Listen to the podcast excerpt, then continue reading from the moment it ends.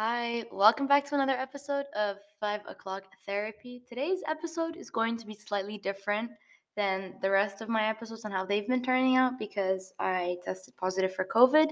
And so the episodes that I had planned for this week are going to have to be postponed. So I'm sorry about the delay.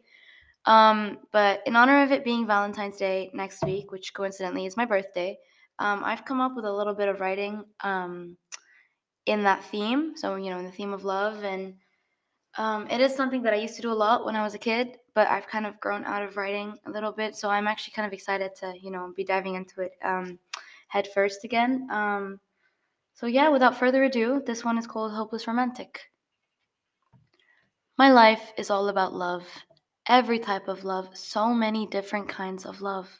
The all consuming, overwhelming love, the soft, endearing love, the vulnerable, careful love, the loud, brash love, the reckless, impulsive love, the scary, nerve wracking love. My life is all about love. I have never been one to shy away from love. I welcome it with open arms. I embrace it with an open mind. I look forward to the mystery of love, the enigma of our hearts. I appreciate all that love stands for, and I accept all that I have to sacrifice for it. I forgive love. Love has left me hurt and scarred. Love has left me bleeding and wounded. Love has left me vulnerable and feeling empty. But I forgive love. For every scar love has left me, it gave me 10 smiles. For every cut, it gave me 10 laughs. For all the pain, it gave me so much joy, so much unfiltered, virtuous joy. Its forgiving nature has taught me that there is so much more to life than all the pain and hurt and anger and bitterness and resentment and fear. There is so much more to life than the bad.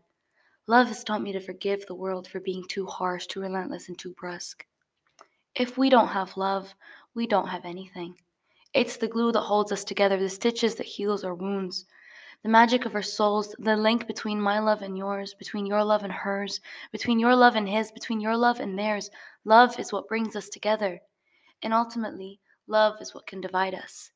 Love can tear us apart, and love can sow dissensions among us.